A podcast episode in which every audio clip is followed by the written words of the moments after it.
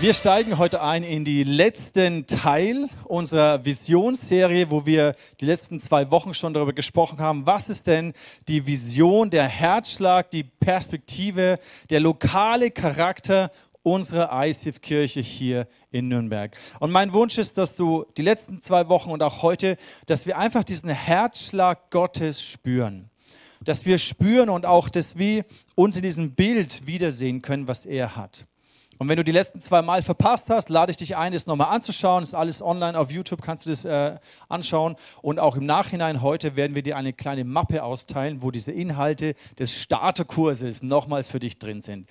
Wir haben darüber gesprochen, was denn unser lokale Charakter ist, weil wir sind zwar Teil von einer großen Bewegung, inzwischen auch internationalen Bewegung. Aber ganz ehrlich, die ICF-Kirche in äh, Brasilien oder in Kambodscha oder in Israel ist ganz anders als die ICF-Kirche in Nürnberg. Wir haben zwar gemeinsame Werte, gemeinsame Visionen und auch eine gemeinsame Mission, aber wir in Nürnberg haben einen Charakter und jede Kirche, auch in Deutschland, innerhalb Deutschland, jede Kirche ist doch unterschiedlich, weil die Kirche kein Franchise-System ist, sondern aus Menschen besteht. Und deswegen haben wir einen Charakter und eine Vision, die Gott uns gegeben hat. Und die meisten von euch haben schon mitbekommen, dass es irgendwie um Glaube, um Liebe und um Hoffnung geht. Und die Wurzel oder der, die, die biblische Grundlage dafür ist der Vers, wo Paulus schreibt, das, was am Ende bleibt, ist Glaube, Liebe und Hoffnung. 1. Korinther 13, Vers 13. Ich hoffe, die meisten von euch haben diesen Vers inzwischen sich auswendig gelernt oder kriegen ihn gar nicht mehr aus ihrem Kopf raus, weil ihr ihn immer wieder von mir gehört habt. Also, das, was am Ende bleibt, das, was Ewigkeitswert hat, was Bestand hat, was wirklich zählt, ist Glaube, Hoffnung und Liebe. Und die letzten Wochen haben wir über Glaube und über Liebe gesprochen. Und heute möchte ich darüber sprechen, warum ich immer noch glaube. Äh, sorry, warum ich immer noch hoffe. Habt ihr aufgepasst? Habt ihr das gemerkt? Ja, ne? War nur, war nur ein Trick. Also, warum ich immer noch hoffe. Und bei dem Ich geht es ja nicht um mich. Also, für mich geht es schon um mich. Ja? Ich muss mir diese Frage stellen, warum ich als Pastor, als Leiter immer noch hoffe, warum ich hoffe. Aber stell du dir auch diese Frage selber wir uns als Kirche, warum hoffen wir? Worauf hoffen wir? Was bedeutet überhaupt Hoffnung? Und ich möchte euch mit hineinnehmen. Ich war, ich muss zugeben, ich war echt in der Gefahr, ähm, das Thema Glaube und Hoffnung ist so faszinierend und dieser Vers, den ich euch gleich zeigen werde, der ist so, ich, ich würde eigentlich am liebsten nur über das predigen, aber ich muss mich zusammenreißen, um dann weiterzumachen. Aber ich möchte euch trotzdem in diese Bibelstelle mit reinnehmen aus dem Hebräerbrief, wo wir den Zusammenhang zwischen Glaube und Hoffnung sehen. Und ich zeige euch ganz verschiedene Übersetzungen, wo das wie aus unterschiedlicher Perspektive deutlich wird. Und ich lade dich ein, einzutauchen in diesen Vers und für dich diese Wahrheit dieses Verses zu ergreifen. Da heißt es hier, es ist der Glaube, eine feste Zuversicht dessen, was man hofft und ein Nicht-Zweifeln an dem, was man nicht sieht. Also wir sehen hier diesen Zusammenhang, Glaube und Hoffnung gehört zusammen. Es ist eine feste Zuversicht. Das heißt etwas, was ich sehe, eine Sicht, eine Perspektive, die ich habe. In der Elberfelder finde ich auch sehr interessant diese Übersetzung. Da heißt es, der Glaube ist eine Wirklichkeit dessen. Versucht dir das mal vorzustellen. Eine Wirklichkeit dessen, was man hofft. Ein Überzeugtsein von Dingen, die man nicht sieht.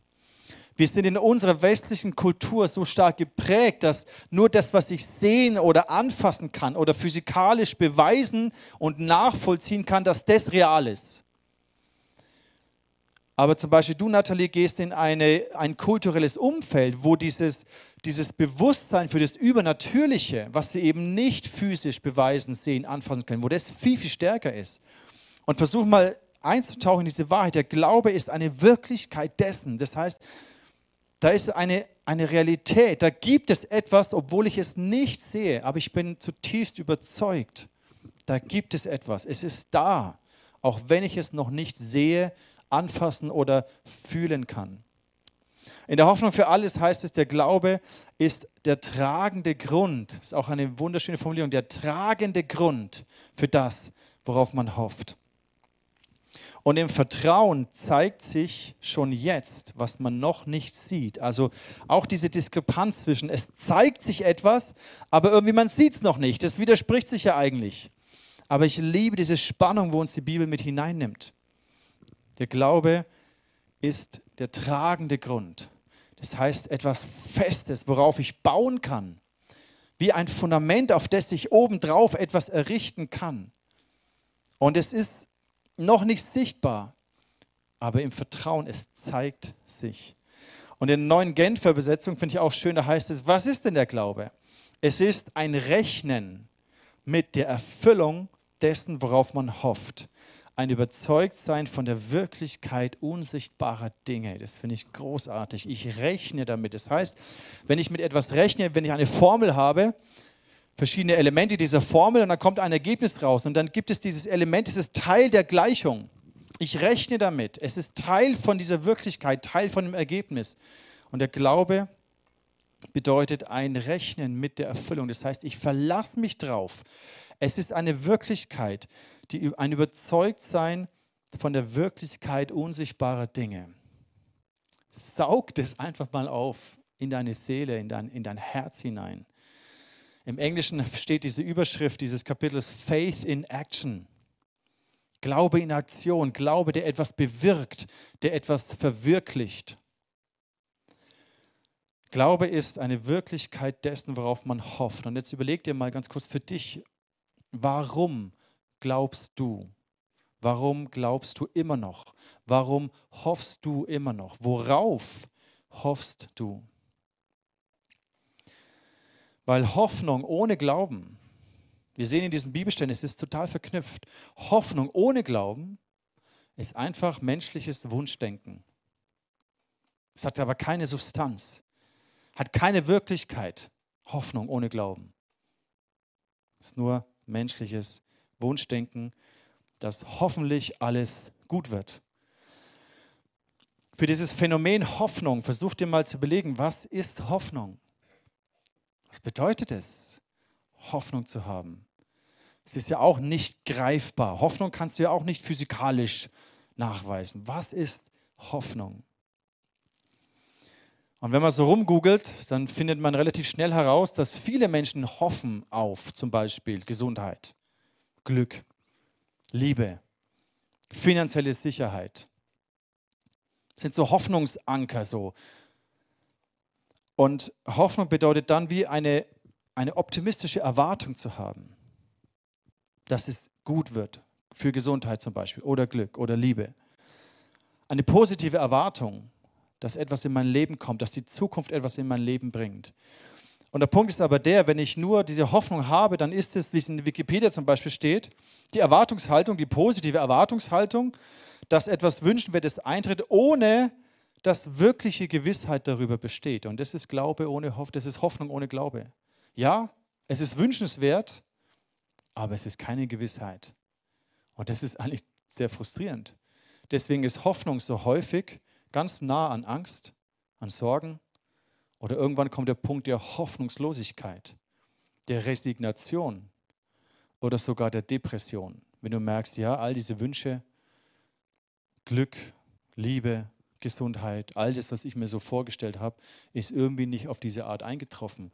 Und es zeigt, dass es einfach Wunschdenken ist oder war es keine Substanz hat. Aber Glaube mit Hoffnung, der Glaube ist der tragende Grund für das, worauf wir hoffen. Ein Rechnen mit dem Erfülltsein dessen, was wir hoffen. Im Hebräer geht es dann weiter, im Vers 3, da heißt es, durch den Glauben verstehen wir, also auch Glaube und Verständnis heißt nicht, dein Verstand auszuschalten, sondern durch den Glauben verstehen wir erst, dass die ganze Welt, die ganze Schöpfung all die physikalischen und chemischen Gesetzmäßigkeiten, die Schwerkraft, all das, was, woraus wir bestehen, ist durch Gottes Wort geschaffen, dass alles, was sichtbar ist, aus dem Unsichtbaren heraus entstanden ist. Das heißt, zuerst gab es das Unsichtbare. Zuerst gab es das, was im Herzen Gottes war. Und dann hat er durch sein Wort und durch den Heiligen Geist gesprochen und kreiert. Und es ist eine physische Wirklichkeit geworden. Eine erfahrbare Realität geworden. Und das ist ein Prinzip, das ich faszinierend finde.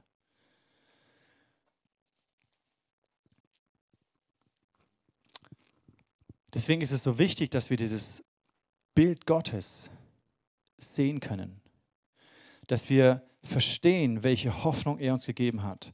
Ich möchte euch mal mit hineinnehmen in ein paar Menschen, die auch ein Bild hatten, das Bild dieser zukünftigen Realität. Etwas, was Gott kreieren und schaffen möchte und die dem gefolgt sind. Da heißt es von Noah. Durch den Glauben hat Noah Gott geehrt und die Arche gebaut zur Rettung seines Hauses, als er ein göttliches Wort empfing über das, was man noch nicht sah. Die Leute wussten nicht, was Regen ist und dass die Flut kommt. Aber Noah hat das Wort von Gott empfangen, bau eine Arche. Mit dir möchte ich neu anfangen. Bau diese Arche. Und er hat es gemacht. Obwohl noch nichts von, diesen, von dieser Gefahr, von dieser Flut sichtbar war. Oder Abraham. Ein sehr reicher Mann. Und da heißt es, durch den Glauben wurde Abraham gehorsam, als er berufen wurde. Gott hat ihn gerufen, komm, raus aus deinem Land. Ich möchte dich in ein Land führen, das ich dir geben, dir und deinen Nachkommen geben werde. Und er zog aus und er wusste nicht, wo er hinkäme. Er ist diesem Wort gefolgt. Er hat diese Realität gesehen, die äußerlich noch nicht sichtbar wird. Und erst seine Nachkommen haben dann dieses Land ererbt.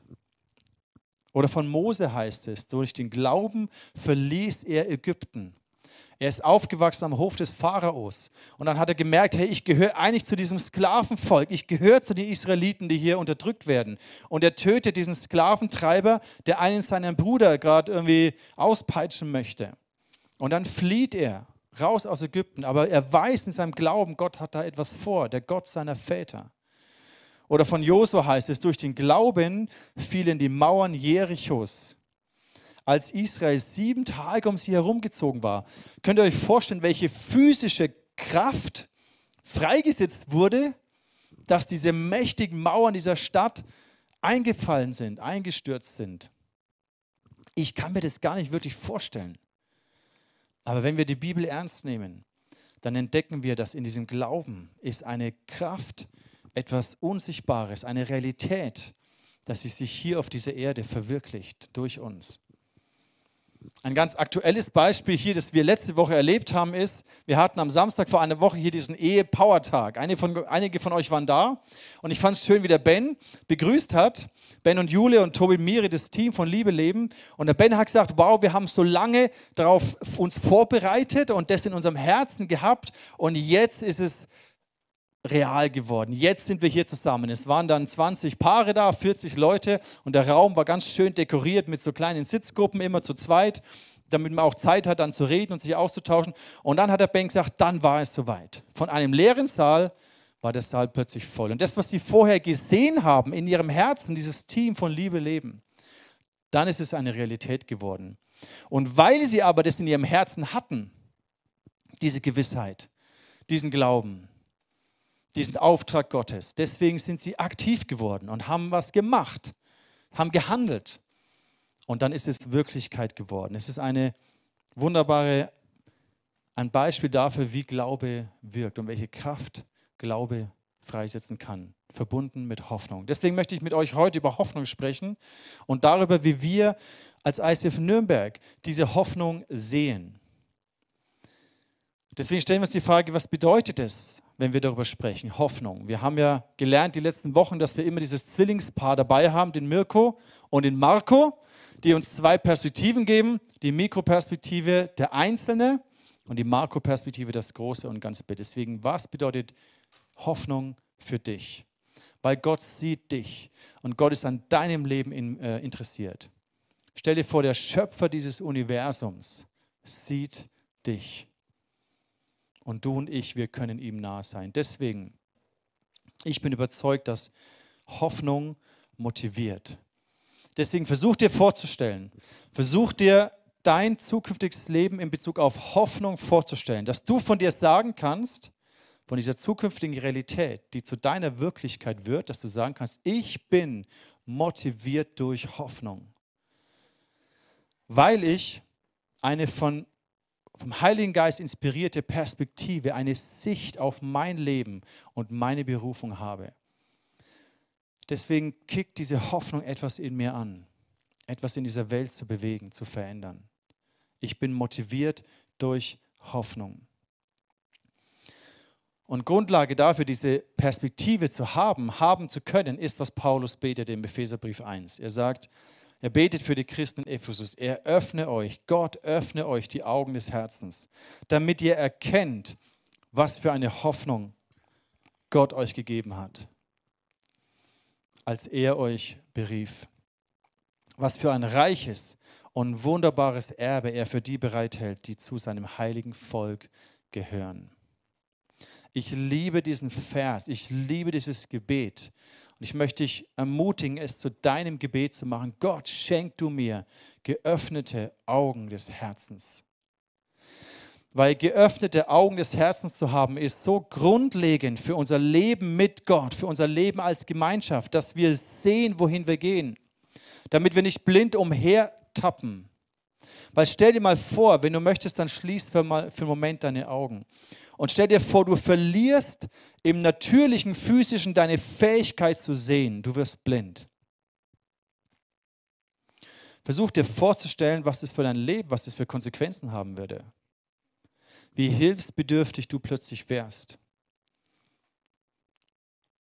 Welche Lebensqualität du verlieren würdest. Ich meine, Gott sei Dank, dass die meisten von uns, ihr könnt eure Augen wieder aufmachen, wenn ihr möchtet, dass die meisten von uns auch wirklich sehen können, aber sich das vorzustellen allein ist schon krass. Und jetzt stell dir vor, geistlich gesehen glaube ich, dass es vielen Christen so geht, dass wir eigentlich geistlich gesehen blind, mit den Augen des Herzens blind durchs Leben stolpern und versuchen irgendwie christlich Jesus nachzufolgen und irgendwie in Gemeinschaft zu leben, aber es fällt uns schwer, eine Sicht zu haben.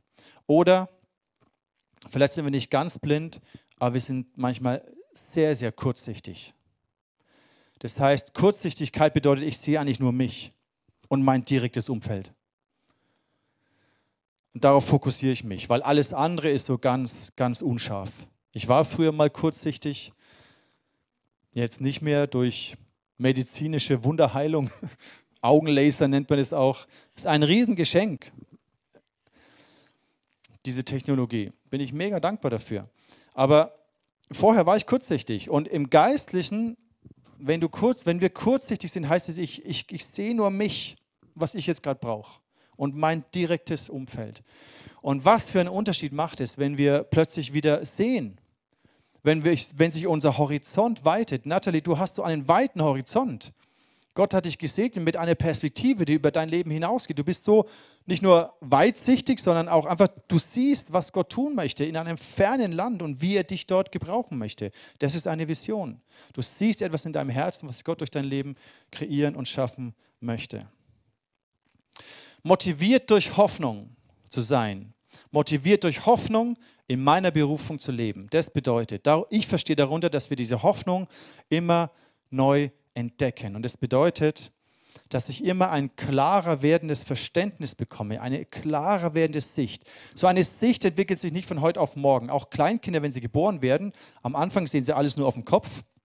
Hat man irgendwie rausgefunden, ich weiß nicht wie, weil man hat ja kein Kleinkind gefragt, stehe ich auf dem Kopf oder stehe ich irgendwie.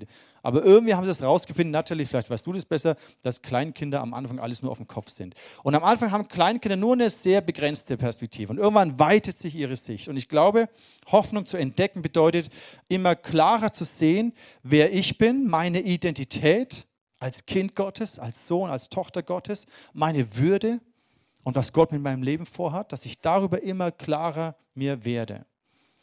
Und dass ich diese Hoffnung vertiefe, bedeutet, dass ich den Heiligen Geist kennenlerne und erfahre, wie er durch mich in seinen übernatürlichen Gaben wirken möchte. Das vertieft und verfestigt in mir diese Hoffnung, dass Gott mit meinem Leben etwas vorhat. Und diese Hoffnung wird dann stark, wenn ich sie weitergebe. Wenn ich erfahre und erlebe, dass der Heilige Geist durch mich andere Menschen segnet und berührt mit der Liebe Gottes. Dadurch wird meine Hoffnung stark. Und wenn Menschen Jesus begegnen und ihn kennenlernen durch mein Leben. Deswegen zusammengefasst, stell dir das vor, für dich persönlich, ich bin motiviert durch Hoffnung. Und ich lebe meine Berufung unter der Leitung und in der Kraft des Heiligen Geistes, weil ich ganz genau weiß, ich alleine aus mir heraus kann nichts bewirken auf dieser Welt, was irgendwie Ewigkeitswert hat. Deswegen bin ich motiviert durch eine Hoffnung und ich lebe mein, meine Berufung unter der Leitung und in der Kraft des Heiligen Geistes. Für uns als ganze Gemeinde bedeutet es, wenn wir, wenn jeder Einzelne für sich das mehr und mehr lebt und entdeckt, dann bedeutet es für uns, dass wir zu einer Gemeinde werden, die Hoffnung bringen. Wir bringen Hoffnung, weil Jesus gesagt hat, ihr seid das Licht dieser Welt. Und eine Stadt, die oben auf dem Berg liegt, die kann nicht verborgen bleiben. Wenn ihr leuchtet, wenn du Hoffnung in deinem Leben erfährst und diese, diese, diesen Glauben erfährst, dies, diese erlösende Kraft des Evangeliums erlebst, wenn deine Augen leuchten, wenn du Zuversicht hast, wenn du einen tragenden Grund hast, eine Wirklichkeit in dir trägst, dann inspirierst du und ermutigst du andere Menschen dann wird diese Hoffnung, diese Zuversicht, diese Lebensfreude nicht verborgen bleiben. Dann sind wir, wenn wir das als Gemeinschaft leben, dann sind wir wie eine Stadt, eine, die hell leuchtet. Die Welt um uns herum ist finster. Und es gibt Menschen in deinem direkten Umfeld, die sind hoffnungslos. Die sind vielleicht sogar verzweifelt. Die haben die Hoffnung verloren, dass irgendetwas Gutes in ihr Leben kommt dass sie irgendwie Liebe finden, Gesundheit, finanzielle Versorgung, Sicherheit, Glück, all diese Themen. Und wie viele Menschen kennst du, die resigniert sind, die innerlich gebrochen sind, keine Hoffnung mehr haben, die vielleicht in einer toxischen Beziehung irgendwie festhängen und merken, wow, wie soll da irgendwie nochmal Glück entstehen oder die gesundheitlich so am Struggeln sind. Die Welt ist finster, die Welt ist voller Leid und die Welt ist voller Ungerechtigkeit. Und Jesus ist als Licht in diese Welt gekommen. Und wir, wenn wir diese Hoffnung in uns tragen, dann sind wir Licht in dieser Welt. Das heißt, wir bringen Hoffnung. Und wie stark ist es, wenn wir das gemeinsam tun? Wenn nicht nur hier und da ein paar Lichter leuchten, sondern wenn wir eine Stadt sind, die leuchtet, eine Gemeinde sind, die leuchtet in dieser Stadt.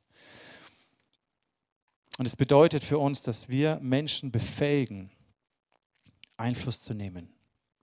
Und ich glaube, Gemeinde ist so ein gutes Trainingsfeld, so ein sicherer Rahmen, wo du dich selbst entdecken und, und kennenlernen kannst, deine Gaben, deine Fähigkeiten, was Gott dir geschenkt hat, ausprobieren kannst, wo du selber heil werden kannst, wo du in deinem Glauben wachsen kannst, verwurzelt sein kannst in der Liebe Gottes, Hoffnung findest für dich und wo du befähigt bist, diese Hoffnung vorauszutragen und Einfluss zu nehmen. Wir möchten als Gemeinde soziale Projekte unterstützen in dieser Stadt, regionale Organisationen unterstützen, die das machen, die in gewissen Aspekten vielleicht viel besser sind, als wir sind. Wir müssen ja nicht alles von Null anfangen. An der deutsch-tschechischen Grenze haben wir über viele Jahre eine Organisation unterstützt, die dort seit über 20, 30 Jahren tätig ist und haben dort Licht hineingetragen. Hier auch hier in der Stadt. Gott gibt uns eigene Projekte, aber auch wir connecten uns mit Organisationen, die das tun. Und wollen dort, dass dort Gerechtigkeit und Frieden in diese Welt getragen wird. Und wir wollen auch internationale Projekte fördern, Mission fördern. Natascha Kilian im ICF Kambodscha, die Natalie, viele andere nach Israel. Wir wollen Dinge fördern, wo das passiert, wo Menschen dafür berufen sind und diesem Ruf auch folgen. Zusammengefasst bedeutet es, wir bringen Hoffnung, indem wir Gerechtigkeit und Frieden nach dem Herzen Gottes, mit Gerechtigkeit und Frieden nach dem Herzen Gottes unser Umfeld positiv beeinflussen. Stell dir das vor für dich. Stell dir das vor für uns als Gemeinde. Die Welt sehnt sich nach Frieden und findet ihn aber nicht und kann ihn auch selber nicht kreieren. Die Welt sehnt sich nach Gerechtigkeit, aber das Böse im Herzen des Menschen ist zu stark um eine gerechte Welt zu kreieren. Die Sehnsucht, der Wunsch ist überall da. Manche sagen, es ist die letzte Generation, wo das überhaupt noch, wir, wenn man jetzt nicht handeln wird, eh alles geht den Bach runter. Die Welt sehnt sich nach Gerechtigkeit, aber sie ist unfähig, Gerechtigkeit zu leben, wenn wir nicht Gott kennen als den gerechten Gott. Deswegen dürfen wir Hoffnung bringen, indem wir mit Frieden und mit der Gerechtigkeit Gottes unser Umfeld beeinflussen. Versuch dich nochmal in diese beiden Perspektiven hineinzuversetzen. Auf der einen Seite, ich bin motiviert durch Hoffnung und ich lebe meine Berufung. unter der Leitung und in der Kraft des Heiligen Geistes. Und wir bringen Hoffnung, indem wir mit Gerechtigkeit und Frieden unser Umfeld beeinflussen. Mich begeistert diese Perspektive.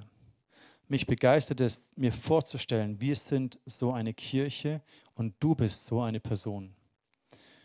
Und die letzten Wochen haben wir darüber gesprochen, was Glaube bedeutet für dich persönlich, stark zu werden in deinem Glauben, dein Leben in Ehrfurcht Gottes auszurichten, was es für dich persönlich heißt, in der Liebe Gottes verwurzelt zu sein, in deiner Identität als Sohn, als Tochter Gottes und Hoffnung zu haben, motiviert zu sein durch Hoffnung. Und wir haben uns angeschaut, wie wir als ganze Kirche Glauben verkünden.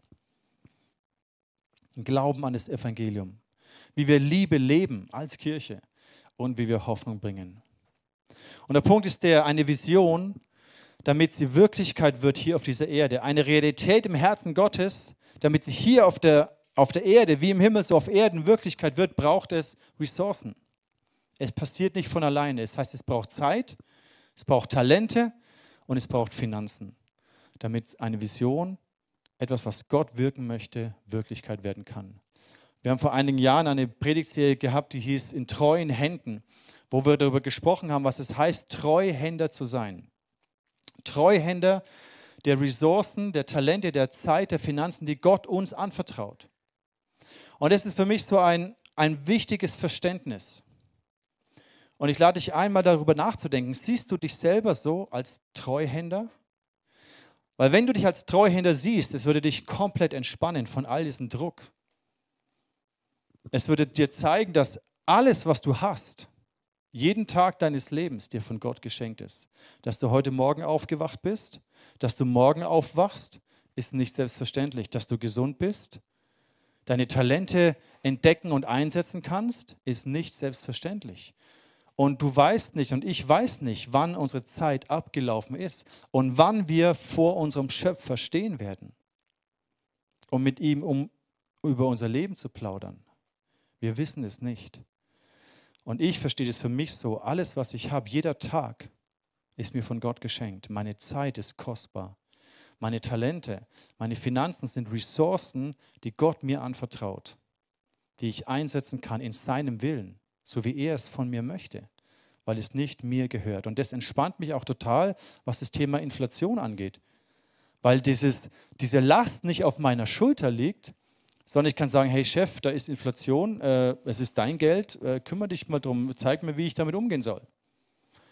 Und diese Perspektive eines Treuhänders verändert meine und deine Lebens Lebenssicht. Für mich ist so, ich sehe das Leben hier, diese 80 Jahre, die ich habe, oder vielleicht sind es 85 oder 95, wenn ich gut bin, das ist wie so ein Praktikum. Es ist wie so eine Trainee-Phase, weil die eigentliche Verantwortung, die eigentlichen Ressourcen, die kommen erst noch. Und ich bin gerade in einem Praktikum, wo ich das entdecken möchte, was Gott für mein Leben vorhat, wie ich das einsetzen kann, weil Gott sagt, er möchte mit uns regieren. Er möchte seine Herrschaft mit uns teilen in einem Königreich auf dieser Erde, mit diesen, auf diesem Planeten, wo Jesus Christus Gott ist, wo er König ist, wo seine Gerechtigkeit und sein Frieden die ganze Erde erfüllen werden. Und unsere Zeit hier ist ein Praktikum, ist eine Trainee-Phase, wo wir uns darauf vorbereiten und wo der Heilige Geist unser, unser Herz darauf vorbereiten möchte, die eigentliche Verantwortung zu übernehmen. Die eigentliche Zeit und die eigentlichen Talente und die eigentlichen Finanzen zu verwalten. Und das hat meine Sicht komplett verändert, dass ich sage, hey Gott, du bist an der ersten Stelle meine Zeit, meine Talente, meine Finanzen. Als erstes setze ich dich hin. Und ich weiß, und so habe ich die Bibel erlebt und so habe ich Gott erlebt, dass wenn Gott an der ersten Stelle ist, von meiner Zeit, von meinen Talenten, von dem, was ich kann, von meinen Finanzen, dann kommt alles andere, alle anderen Prioritäten kommen in eine göttliche Ordnung. Der Shalom Gottes, über den wir immer sprechen, der fließt, wenn wir Gott an die erste Stelle setzen, wenn er Gott sein darf. Und mich hat diese Perspektive total entspannt. Es ist aber auch eine Verantwortung, weil ich weiß, die Last liegt nicht auf meinen Schultern, sondern Gott ist der Eigentümer von allem. Aber ich bin verantwortlich und als Treuhänder werde ich Rechenschaft ablegen. Und ich möchte mich hier in dieser Welt, in dieser Phase, in diesem Leben, das ich habe, ich möchte mich treu.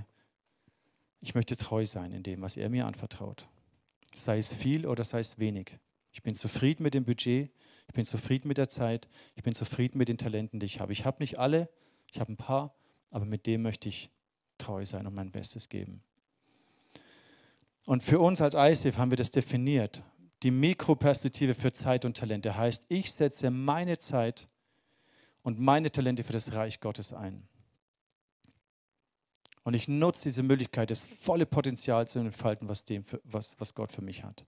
Das ist unsere Perspektive für Zeit und für Talente. Und wenn wir das alle machen, wenn wir alle so ticken, wenn jeder so sieht und sagt, ja, ich, ich möchte es auch, ich möchte auch Treuhänder sein, verstehen, dann ist die Makroperspektive von Zeit und Talenten, dann sind wir stark. Weil jeder seinen Platz hat und jeder gemäß dem Maß seiner Kraft, seiner Möglichkeiten, gemäß dem, was Gott dir gegeben hat, mit anpackt. Und auch gemäß der Phase, wo du gerade drin bist. Zum Beispiel, wenn ich meinen Arm gebrochen habe, dann musste ich ihn erstmal stillhalten. Deswegen, wenn in dir was Gebrochenes ist, dann musst du erstmal gesund werden. Das heißt aber nicht, dass wir ewig nur um uns selber drehen, bis wir dann irgendwann mal perfekt heil sind. Aber wir müssen sorgsam sein. Und ja, es gibt Phasen, wo wir wie im Krankenhaus liegen und erstmal heil werden müssen. Aber das ist nicht der Endzustand, sondern dass wir gesund sind und dass wir gemäß der Kraft und den Möglichkeiten, die ich habe, gemäß der Vision und der Leidenschaft, die Gott mir gibt, dass ich mich investiere. Und für Finanzen bedeutet es, dass ich, wenn ich verstehe, ich bin Treuhänder, dann heißt es, ich lebe mit den mir von Gott anvertrauten Finanzen nach den biblischen Prinzipien von Ehre, von Heiligung und von Liebe. Da könnten wir jetzt noch tiefer reingehen, was das bedeutet. Da haben wir die Zeit jetzt heute nicht dafür. Aber Ehre bedeutet in der Kurzfassung, Gott, ich setze dich an die erste Stelle. Heiligung bedeutet Gott, der zehnte Teil von allem, was du mir anvertraust, ist heilig. Das heißt, abgesondert, reserviert für dich, den taste ich gar nicht an. Für mich als Treuhänder gebe ich Gott gar nicht meinen zehnten Teil, sondern er gibt mir 90 Prozent zu meiner Verfügung. Das ist für mich eine ganz andere Denkweise, als ich habe mein Geld, was ich mir verdient habe, und davon gebe ich jetzt Gott eine Spende oder davon gebe ich jetzt Gott einen zehnten Teil, sondern Gott alles, was ich habe, ist von dir und du sagst mir, was ich damit tun soll und du gibst mir 90 Prozent. Und Liebe bedeutet, was Jesus sagt, da wo dein Herz ist, da ist dein Schatz, da wo dein Schatz ist, da ist dein Herz. Gott liebt Gemeinde, Jesus liebt seine Brautgemeinde. Gott möchte, dass der Körper, der Leib von Jesus gesund wird. Und deswegen gebe ich Finanzen in Gemeinde, weil ich wünsche mir, dass Gemeinde gesund und schön sein kann weil ich Gemeinde liebe. Und nach diesen Prinzipien bin ich ein Verwalter und kann ich Verwalterschaft lernen. Und wenn wir das alle machen würden, dann haben wir finanzielle Stärke. Und das ist meine Vision, das ist mein, mein Bild von einer Realität, die wir mehr oder weniger haben, aber dass wir als Gemeinde finanzielle Stärke haben, um Glaube, Liebe und Hoffnung, diese Vision, die Gott uns gegeben hat, umsetzen zu können. Dass wir Menschen finanzieren können, die ihre Zeit hier rein investieren, dass wir Räumlichkeiten und Locations finanzieren können, die attraktiv sind, dass wir Technik und IT und Ministry-Budgets haben, die ausreichend sind, dass wir 10% weitergeben können, dass wir andere Projekte und Missionare und, äh, unterstützen und segnen können, dass wir da aus finanzieller Stärke heraus die Schritte gehen, die wir gehen. Das ist mein Bild. Wenn wir alle lernen, was es heißt, Verwalter zu sein dann entwickelt sich eine finanzielle Kraft, die dem Reich Gottes dient und das Evangelium in diese Stadt trägt. Wenn wir alles zusammenfassen, Glaube, Liebe und Hoffnung, was passiert, wenn du dich in dieser Vision siehst und wir gemeinsam in Einheit diese Schritte gehen? Paulus fasst es folgendermaßen zusammen im Korintherbrief. Da heißt es, der Herr verändert uns durch seinen Geist. Es ist eine Veränderung, die von innen heraus passiert. Glaube, Liebe, Hoffnung, es ist etwas, was von innen heraus kommt. Damit wir ihm, und damit ist Jesus gemeint, immer ähnlicher werden. Damit wir verändert werden. Damit die Welt an uns erkennt, wie Jesus ist. Was es heißt, ihm zu glauben, zu vertrauen. Was es heißt, zu lieben, wie Jesus geliebt hat. Was es heißt, zu hoffen und damit wir immer mehr Anteil an seiner Herrlichkeit bekommen. Das ist der Wunsch Gottes, dass wir Anteil an seiner Herrlichkeit bekommen, dass wir dieses reiche Erbe, von dem Paulus im Epheserbrief schreibt, dass wir verstehen, was es bedeutet, welches Erbe auf uns wartet. Wenn du wissen würdest, dass deine Eltern Multimillionäre sind und du irgendwann ein riesen Erbe bekommst, wenn es einfach safe ist und klar ist, dann wärst du viel entspannter in dem Umgang mit deinen Finanzen, mit der Inflation. Dann weißt du, ja, okay, es ist vielleicht jetzt gerade knapp, und, aber ich weiß, ich muss mir keine Sorgen machen, weil ich werde unglaublich viel erben und dann muss ich mir eh keine Sorgen machen. Und diese Perspektive, dass wir sehen, welches unfassbare Erbe auf uns wartet. Es geht ja nicht um finanziellen Reichtum an sich, das ist ja nicht das Ziel, sondern dass wir sehen, welches Erbe Gott uns geschenkt hat, als seine Söhne und als seine Töchter Gottes. Dass wir immer mehr Anteil an seiner Herrlichkeit bekommen. Und dafür habe ich mich entschieden, ich und die Franzi als Pastoren dieser Gemeinde haben wir uns entschieden, dafür geben wir unser Herz, dafür geben wir unsere Kraft, unsere Leidenschaft, unsere Zeit, euch und dir in dem zu dienen, damit du in deinem Glauben stark werden kannst, damit du mehr und mehr verwurzelt wirst in der Liebe deines Vaters im Himmel, damit du Hoffnung siehst und motiviert bist durch Hoffnung und damit wir als ganze Kirche den Glauben an das Evangelium in die Stadt hineintragen, damit wir Liebe leben, wie Jesus uns gelehrt hat und damit wir dieser Welt Hoffnung bringen durch das Evangelium, durch den Namen von Jesus. Und ich lade dich ein, für einen Moment einfach innezuhalten und ich möchte beten für dich, für uns als Kirche, dass wir diesen Herzschlag Gottes spüren und dass er uns vereint dass die, diese Distanz der letzten Corona-Jahre, dass die, dass die endet und dass wir wieder zusammenstehen in dieser Perspektive, mit dieser Sicht, die wir persönlich haben für dich, aber auch für uns als ganze Kirche. Und wenn du möchtest, dann bete mit mir. Jesus, ich danke dir, dass deine Zusage, dass du mit uns bist, steht. Dass Glaube eine Wirklichkeit dessen ist, worauf wir hoffen. Und ich bete, Jesus, ganz individuell, du siehst jeden Einzelnen persönlich, der vielleicht Ängste hat, Sorgen hat, hoffnungslos geworden ist, resigniert oder sogar depressiv geworden ist. Jesus, ich bete, dass du begegnest, dass du mit deinen heilenden Händen jedes Herz berührst und neue Hoffnung gibst. Ich bete, wie Paulus gebetet hat, öffne die Augen unserer Herzen, damit wir sehen und immer mehr erkennen, was die Hoffnung ist, zu der du uns berufen hast. Gott, ich bete, öffne die Augen des Herzens. Jesus, Sohn Davids, du hast so viele Menschen geheilt im Natürlichen, so viele Blinde hast du geheilt. Komm jetzt auch zu uns und heile unsere Blindheit, heile unsere Kurzsichtigkeit. Schenk uns wieder geöffnete Augen des Herzens. Dass Hoffnung in uns beginnt zu brennen und zu leuchten. Und wir dieser Welt Hoffnung geben, indem wir deinen Frieden und deine Gerechtigkeit hinaustragen. Befähige uns als Gemeinde dafür. Komm, Geist Gottes, wir brauchen dich. Wir können es nicht aus unserer Kraft, nicht aus unseren Möglichkeiten, aus unserem Know-how. Wir können es auch nicht aus unseren Finanzen, sondern du musst ein Wunder bewirken. Geist Gottes, wirke du.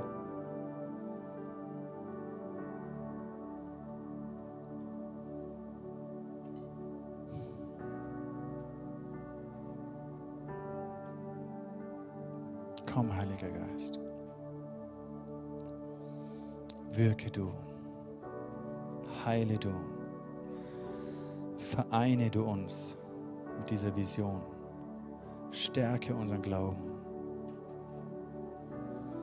fülle unser Herz mit Liebe, motiviere uns durch Hoffnung.